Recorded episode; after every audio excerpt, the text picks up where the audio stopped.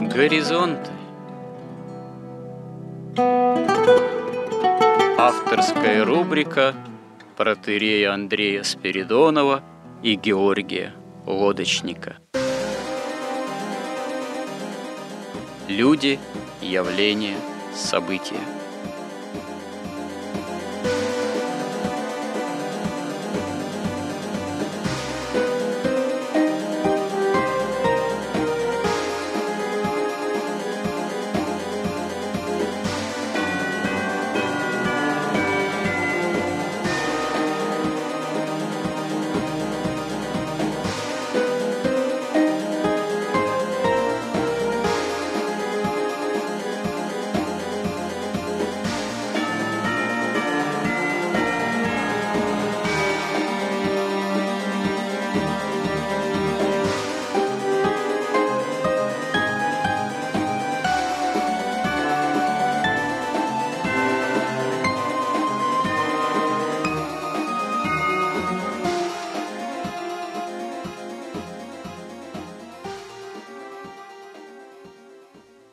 Добрый день, уважаемые радиослушатели!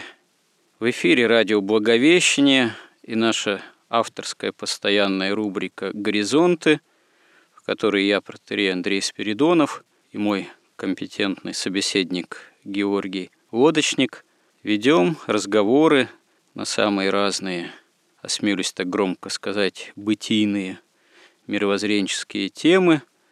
И несколько ранее, разговаривая о культуре, о массовой культуре, мы через феномены разного рода именно проявления этой массовой современной культуры заговорили о миропонимании святоотеческом, истинно-христианском, о том, что понятийный такой аппарат современного человека, он в каком-то смысле часто противится восприятию именно святоотеческой премудрости, и решили как-то постараться с этой проблемой не то чтобы разобраться, но вот поговорить об этом, и пришли к тому, что необходимо нам поговорить о символе веры, потому что современный человек, христианин или ищущий смысла, или, скажем так, сталкивающийся с тем, что есть такое изложение основное догматов истин веры христианской, как символ веры, в собственном смысле,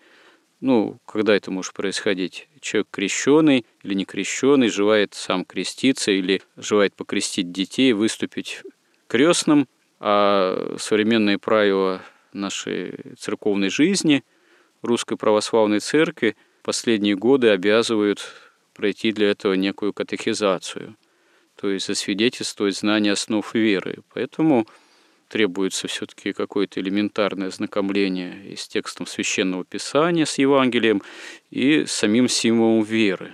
И вот решили мы как-то постараться понять, а каковы могут быть вообще сложности в понимании самого символа веры. Это насколько современный человек в сопоставлении с толкованиями святых отцов может символ веры более-менее адекватно воспринимать. И только мы начали с первого члена символа веры, что верую во единого Бога Отца, Вседержителя, Творца неба и земли, как стали разбираться с понятиями вера, знание, разума, и еще вот дальше первого слова верую пока не пошли. И выяснили, что действительно, собственно говоря, истинное это знание о Боге, об окружающем мире, о самом себе, о человеках, о том, как надо жить, без веры-то и невозможно. Собственно говоря, разум человеческий, он без веры оказывается в неком тупике. И здесь Георгий привел такое понятие из некоторых недавних философических выкладок, как обморок свободы, да? Обморок от свободы, действительно, иначе как обмороком, довольно точно сказано, допустим, некоторые проявления, такие вот, начиная с эпохи Возрождения, Просвещения, последующего позитивизма, воцарения таких совершенно вульгарных материалистических представлений, связанных с тем, что теория Дарвина была вот так вот взята на вооружение таким вульгарным миропониманием, ну и не назовешь. Я приводил в пример Белинского, нашего литературного знаменитого критика, который порой вполне мог вооружаться именем Христа, когда писал о необходимости вообще неких социальных преобразований, осуществления социальной правды, там, социальных утопий и так далее. Или Чернышевского приводил, к примеру, который был родом из священнической семьи. И вроде, казалось бы, по внешним признакам эти люди, и не только они, их было много таковых людей, были знакомы с Евангелием. Их нельзя назвать полными невеждами. Они не могли сказать, что, как это до сих пор, да, можно слышать и модно до сих пор бывает, ну, вы знаете, нас этому не учили. Ну, вот в недавнем советском прошлом, вот нас этому не учили, хотя уж там больше, чем четверть века прошло уже, можно было бы постараться чему-то поучиться в плане духовной образованности. Но вот такие люди, как Белинский или Чернышевский, они не могли бы сказать, что они совсем в том плане полные неучи, но, тем не менее, их сознанием, их сердцем тоже вот такой вот некий обморок свободы овладел, так что они отрицались веры евангельской. Вот это был такой, с одной стороны, можно сказать, обморок свободы, с другой стороны, лукавый выбор, как сказал Георгий, это всегда определенный выбор-то именно лукавый. Но, с другой стороны, да, наверное, он лукавый, но он же и свободный выбор. Вот. А все эти революции революциями, позитивистские, материалистические, вульгарные такие движения 19-го, там, первой половины 20 века, а что же мы сейчас-то имеем? Сейчас какой именно обморок свободы царит в сердцах современных людей и умах? Ну, все люди разные. Вот на Афоне там нет никакого обморока свободы. Ну, я имею в виду некие общие тенденции. Люди разные, а есть тенденции общие. Вот, допустим, как уже вот говорили в прошлый раз, там, я не знаю, позитивистские, материалистические тенденции там 19 столетия, в особенности с приятием теории Дарвина, это одна картина. Вот то, что происходит с умами, сердцами людей, не знаю, после периода революции, там, Первой и Второй мировой войны, это, наверное, немного другая картина. А сейчас вот во времена общества развитого потребления общая тенденция какая? Его поклонение материальным средствам, деньгам, золотому тельцу или там зеленому какому? Если можно, тогда по порядку чуть-чуть. Мы сейчас к этому придем быстро очень. Вот смотрите, мы остановились на том, что если человек говорит «я верую», или начинает символ веры, «верую в Бога Отца», вот когда он говорит «верую в Бога», он говорит, что «я верую в Бога», «я верую в свой разум», «я верую в то, что я существую не в обмороке, не в галлюцинациях, а абсолютно естественно, я верую, что я свободен, я верую, что мне доступна истина, я верую, что есть любовь, я верую, что есть справедливость, что я уже говорил, свобода. Во все это я верую. И после этого человек начинает эту истину воспринимать, овладевает ею. И вот символ веры, он нам что, если так немножко забегаю вперед, он нам открывает то, что нам нужно для нашего спасения. Для нашего самого главного дела на земле – это освободиться от греха, освободиться от вот этого падшего состояния, от законов этих вот падшей плоти и, в конце концов, от власти сатаны и духов злобы поднебесной, как в третьей книге Ездры, там очень четко на вопрос Ездры Бог ему отвечает, что человек рождается для борьбы с духами злобы поднебесной. Это единственное, для чего он здесь рождается. Так вот, чтобы он добыл себе свободу, которую утратил в раю, когда поддался на соблазн сатаны, он должен эту свободу себе вернуть, завоевать. И вот для того, чтобы ее завоевать, вот символ веры дает все необходимые сведения. Вот все остальное богословие следует из этого символа веры, ну плюс, естественно, из Нового и Ветхого Завета. Ясно, как и Христос говорил, меня не принимаете, а придет другой, во имя мое его примите, то есть Антихриста. Ну вот идет 2000 лет, особенно последние тысячи, особенно последние столетия, и особенно последние там десятилетия активное. Ведь это люди не сами в обморок впадают, люди слабые. Когда человек теряет веру, он теряет разум, а теряя разум, он становится рабом. Он теряет свободу. Теряет свободу, он остается вот рабом вот этих бесов, которые готовят людей к принятию Антихриста. Да? А что такое свобода в таком случае вообще? С точки зрения символа веры-то. Вот мы говорим свобода, выбора. Свобода, вот смотрите. Тогда мы снова возвращаемся к компьютеру. И чем человек отличается, мы тогда говорили, что в человеке есть наблюдатель, но в человеке есть еще, чем он богоподобен, и чего нет в животных, что у него есть вот это «я». То есть он может без всяких причин. Личностное самоосознание. Он может выбор делать, свободный абсолютно. Он может выбирать зло, он может выбирать ложь, он может выбирать правду, он может пойти налево, может пойти направо. Животное, ну, по крайней мере, мы тоже не знаем, потому что это другая природа, да, как себя ведет животное, и что оно там чувствует внутри, представить невозможно. Но, по крайней мере, как бы святые отцы говорят, что все его поведение предопределено. То есть животное такой свободой не обладает в принципе? Оно не обладает такой свободой. Оно обладает сознанием, разумом, вот. Там, я не знаю, там собака, если она живет в семье, она там, к 5 годам она знает 200 слов. И она все понимает, она чувствует все нюансы отношений, иерархию. Ну, как-то всё... учится, да? Да. Обучается. Но вот чего она не может? Она не может внезапно сказать «нет». Вот, например, ты даешь чашку там, с едой, она говорит «нет, не буду». Знаете, потому что сочетание вот этих внутренних механизмов работы ее как бы... психики, физиологии с внешними условиями, они предопределяют ее решение. Это очень сложная такая программа, разумная, да, но там нет вот этого «я». А человек может сказать, нет, я не буду, и все. Почему? А я вот не буду. Мало того, люди на самом деле вообще не знают, что они сделают в следующую секунду. Иногда, да. А вот почему такой вообще в истории можно наблюдать парадокс, когда вверх берут некие движения, как раз-таки вульгарные, позитивистские, которые вот как марксизм, например, утверждают, что вообще нет ничего, кроме бесконечной этой движущейся материи, а все остальное, там, сознание, человек, это некое такое вот производное, бытие там определяет сознание и так далее. Но, в общем, изначально-то, получается, посылки такие, что никакой вообще свободы-то и нет в этом смысле, все детерминировано. Но тут же возникают идеи свободы, равенства, братства, такие вот именно чисто социальные. Это, получается, что некое такое парадоксальное, вульгаризированная как раз-таки декларация свободы в противовес этой изначально декларируемой несвободы, что ли? Да нет, это вполне осознанный подлог. Тот же самый подлог, который сделал сатана Еве, Ева Адаму, да, то есть он абсолютный подлог. Подлинно ли сказал Бог? Не просто подлинно ли сказал Бог, он говорит, а вы сделайте по-своему, вы же свободны. Вам Бог сказал, а что вам Бог, сделайте, вы свободны. А сейчас то же самое говорится, вот вам хочется убить, ну вы же свободны, вам хочется деньги заработать, ну если никто не видит, полиция, ну ограбьте кого-нибудь там, наслаждайтесь, мы вам все это продадим, все эти услуги за деньги.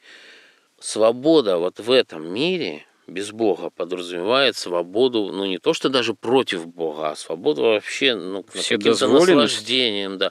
Вот здесь я бы очень порекомендовал всем, кому вот интересно, как устроен человек. Я вот недавно наткнулся на книжку, и даже не знаю, как она раньше никогда мне не попадала, значит, святителя Феофана Затворника. Какая вот. У него книжка есть «Письма к своей духовной дочери», которую молоденькую увезли в Москву. Называется «Что такое духовная жизнь?» Ну да, и как на нем настроиться. Да, да. Да. Известный. Удивительно, просто простым нашим языком описано очень ясно и понятно. В том числе там описано, в чем заключилось вот это первородное грехопадение, в каком состоянии мы находимся и почему мы так подвластны действию вот беса. Потому что он говорит, в человеке 5 ярусов. 3 основных – это плоть, душа и дух. И между ними связующие, между духом и душой, душой и телом. Все это там ясно и подробно, и очень просто для детей даже понятно написано. И он говорит простую ясную вещь, что энергия это есть только в духе. Дух бесконечен, он бесконечно рвется как бы к Богу, который тоже бесконечен. Да. Вся сила в этом. В духе. Ну, у святых отцов же есть понимание, что есть все-таки тварная энергия и нетварная энергия. Вот, конечно, Дух Святой – это энергия нетварная. Если у человека есть вера и стремление к Богу, тогда получается, что божественная энергия, благодать нетварная, она начинает пронизывать человека, и энергия человеческая, тварная взаимодействует тогда, можно сказать, как Это святоотеческое сравнение элементарное, что вот железо, да, вот огонь. Это, кажется, разные, да, вещи, но когда железо поместить в огонь, оно раскаляется, и уже трудно отличить, где огонь, а где само железо. Ну да, то есть до грехопадения дух управлял человеком.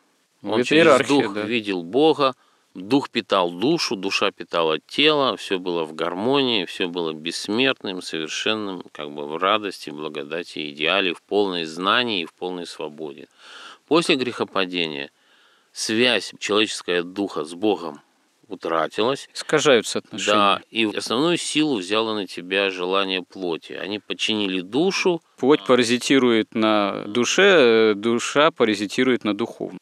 Да, а вот этот вот неуемный дух заставляет человека, там, как он пишет, там, или много пить, стать алкоголиком, или там зарабатывать бесконечное количество денег, или вести войны, или вот, ну, все вот это, да, это как бы следствие, что дух-то все равно есть в человеке, но он проявляется вот в таких уже извращенном виде. Ну а как быть вот человеку, который считает себя верующим, ну, в общем-то, как-то пытается осуществлять некую практику духовной жизни, в храм ходит, молится, кается, причащается, а над ним вот страсть все равно верх берет. Допустим, та же страсть винопития. Сколько же таких примеров, когда эта страсть порабощает и человека, в том числе и верующего. Ведь, казалось бы, вроде есть у него и вера, и знание о Боге, он прибегает вроде к источникам благодати, а все равно получается, что страсть берет верх. В чем проблема? Почему не получается ее побороть? Ну вот, кстати, в этой книжке, там в этих письмах все подробно рассказывается. Но побеждать страсти возможно только, когда вернется вот это естественное состояние власти духа. А дух, ведь вот опять же заповедь блаженства. Блаженны нищие духом, ибо они таковых Царствие Небесное. То есть о чем речь идет? Что когда человек говорит, что вот я нищий духом, то есть у меня нет своего духа, которым я бы, например, вот по-своему что-то делал, да, что во мне нет никакой своей силы, которая может меня исправить. Что мой дух, он только средство воспринять Святой Дух. И когда он открывает это сердце, оно сейчас занято, например, эгоизмом, своеволей, и когда это убирается, место открывается. Ведь Бог – это истина, которая никому не навязывается. Евангелие рассказали, ну дальше живи как хочешь. Когда она открывает это место как храм, туда поселяется и Святой Дух, и Христос, и Бог Отец. И тогда они начинают исправлять этого человека, изменять. Он сам не может измениться, он может только вымолить вот это вот исправление, что Бог в нем его произвел. Но для этого он должен что делать? Ну, в первую очередь, он не должен допускать никакого лукавства. Малейшее лукавство, оно как бы несовместимо с присутствием Святого Духа и вообще и Бога. Бог гордым противится. Лукавство связано, видимо, с гордостью. Ну и гордым, ну, потому что гордый, он говорит, так я буду, это сатана, он говорит, там, ну, я лучше все сделаю. Так как святые отцы говорят, почему, вот я озвучу этот вопрос, почему бывает так, что человек вроде считает себя верующим и прибегает к помощи церкви, видимым образом, казалось бы, а какая-то страсть все равно берет над ним верх, там, винопитие или еще что. Одна из причин того, что эта страсть берет верх, это именно гордость. Это непризнание собственной духовной нищеты. То есть настоящая свобода, и начинается, вероятно, там, когда человек говорит «верую», вот символ веры, да, верую во единого Бога Отца, Вседержителя, Творца неба и земли и так далее, когда он начинает это говорить действительно с определенным смирением, с определенным признанием именно собственной духовной нищеты. А когда человек к этому не готов, вот он пришел, как мы разговор начали с того, что вот просто человека поставили перед фактом, что он должен символ веры знать, потому что надо ребенка крестить. А до этого момента человек, он вообще и не задумывался. Символ веры, не символ веры, ну, таким вот был, является стихийным, так сказать, христианином, как бы, использует слово «как бы». Хотя, по сути-то, по жизни, скорее, этот человек, он, его можно отнести, всяких обид, что называется, к стихийным таким неоязычникам, по проявлениям, как говорится, житейским.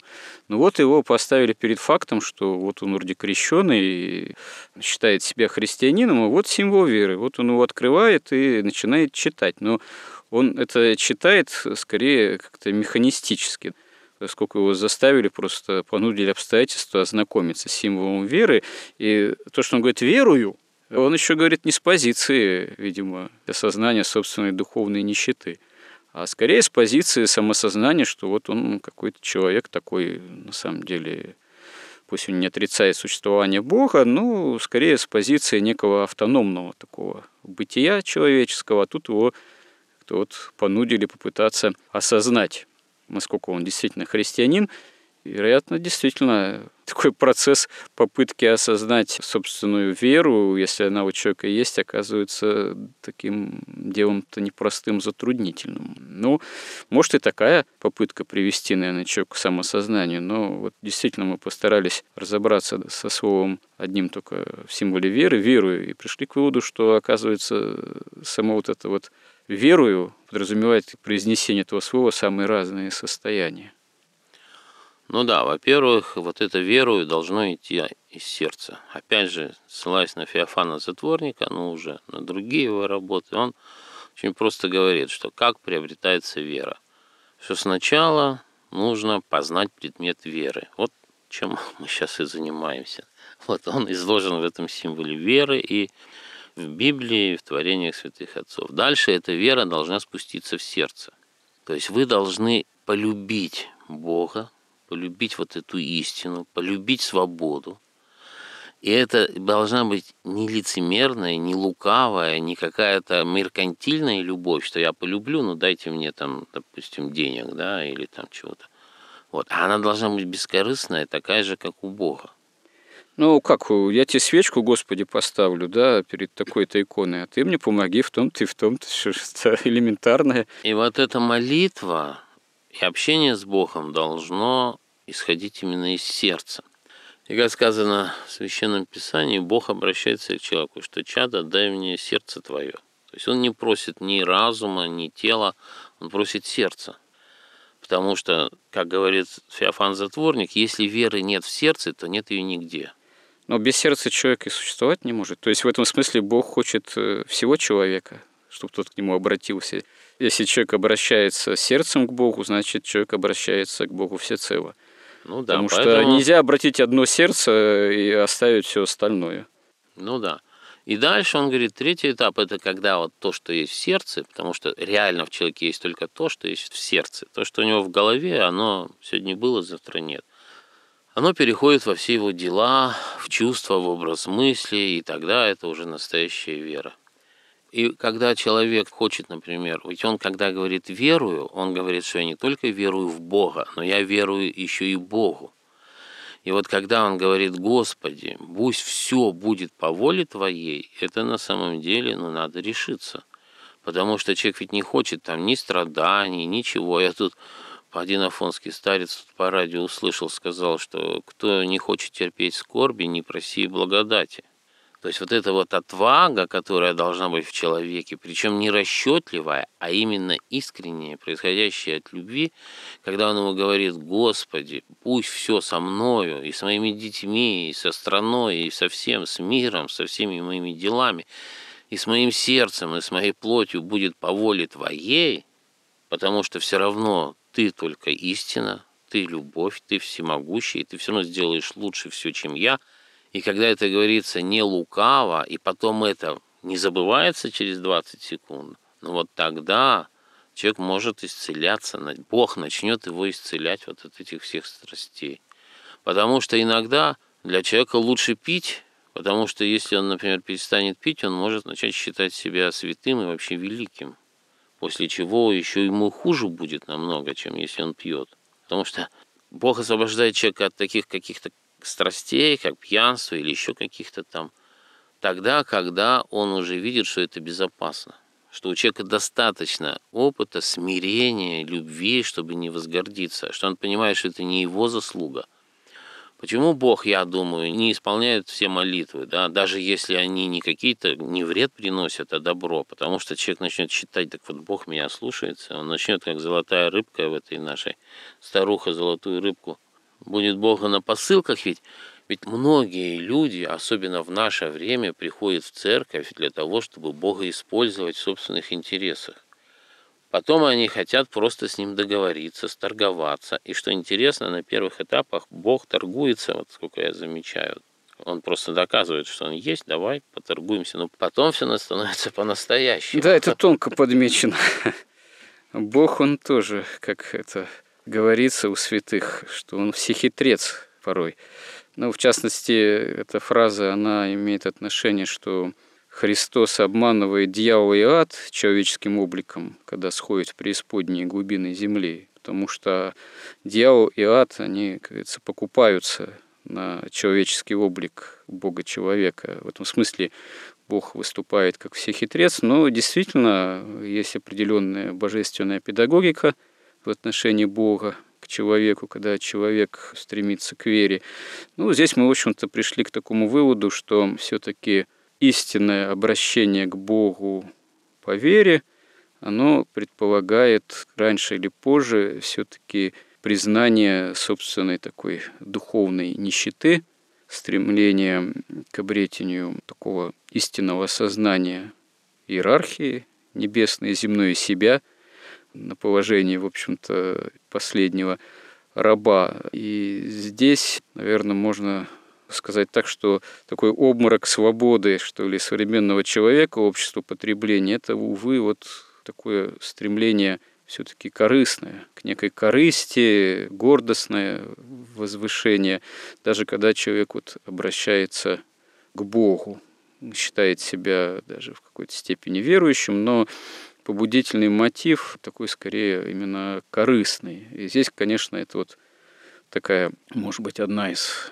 главных проблем для понимания, как надо жить по вере, это как раз-таки постановка задачи борьбы вот с этим собственным себелюбием, корыстью, гордостью и лукавством. Самое главное – честность. Честность к себе надо развивать, и все встанет на свои места. Вопрос непростой, как это действительно делать, как эту честность развивать. Но есть же совесть. Ну, а есть совесть, как говорят, сожженная, вот, запятеменённая, искаженная. В общем, это все непростые. Но если совести нет, ну тут ничего нет. Есть совесть, нет совести, вопрос, да, почему тоже. Но я думаю, эти вопросы и многие другие мы еще, если будем, опять же, живы, постараемся, даст Бог, коснуться этих вопросов, разобрать их в следующих сюжетах наших горизонтов. Да, я бы вот закончил, вот смотрите, чем.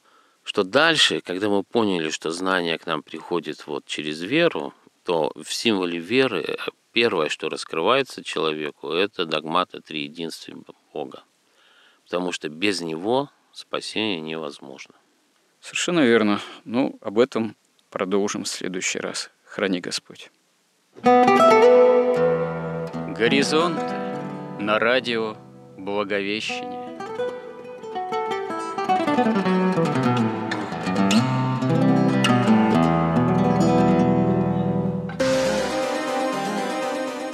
Разговор вели протоиерей Андрей Спиридонов и Георгий Лодочник.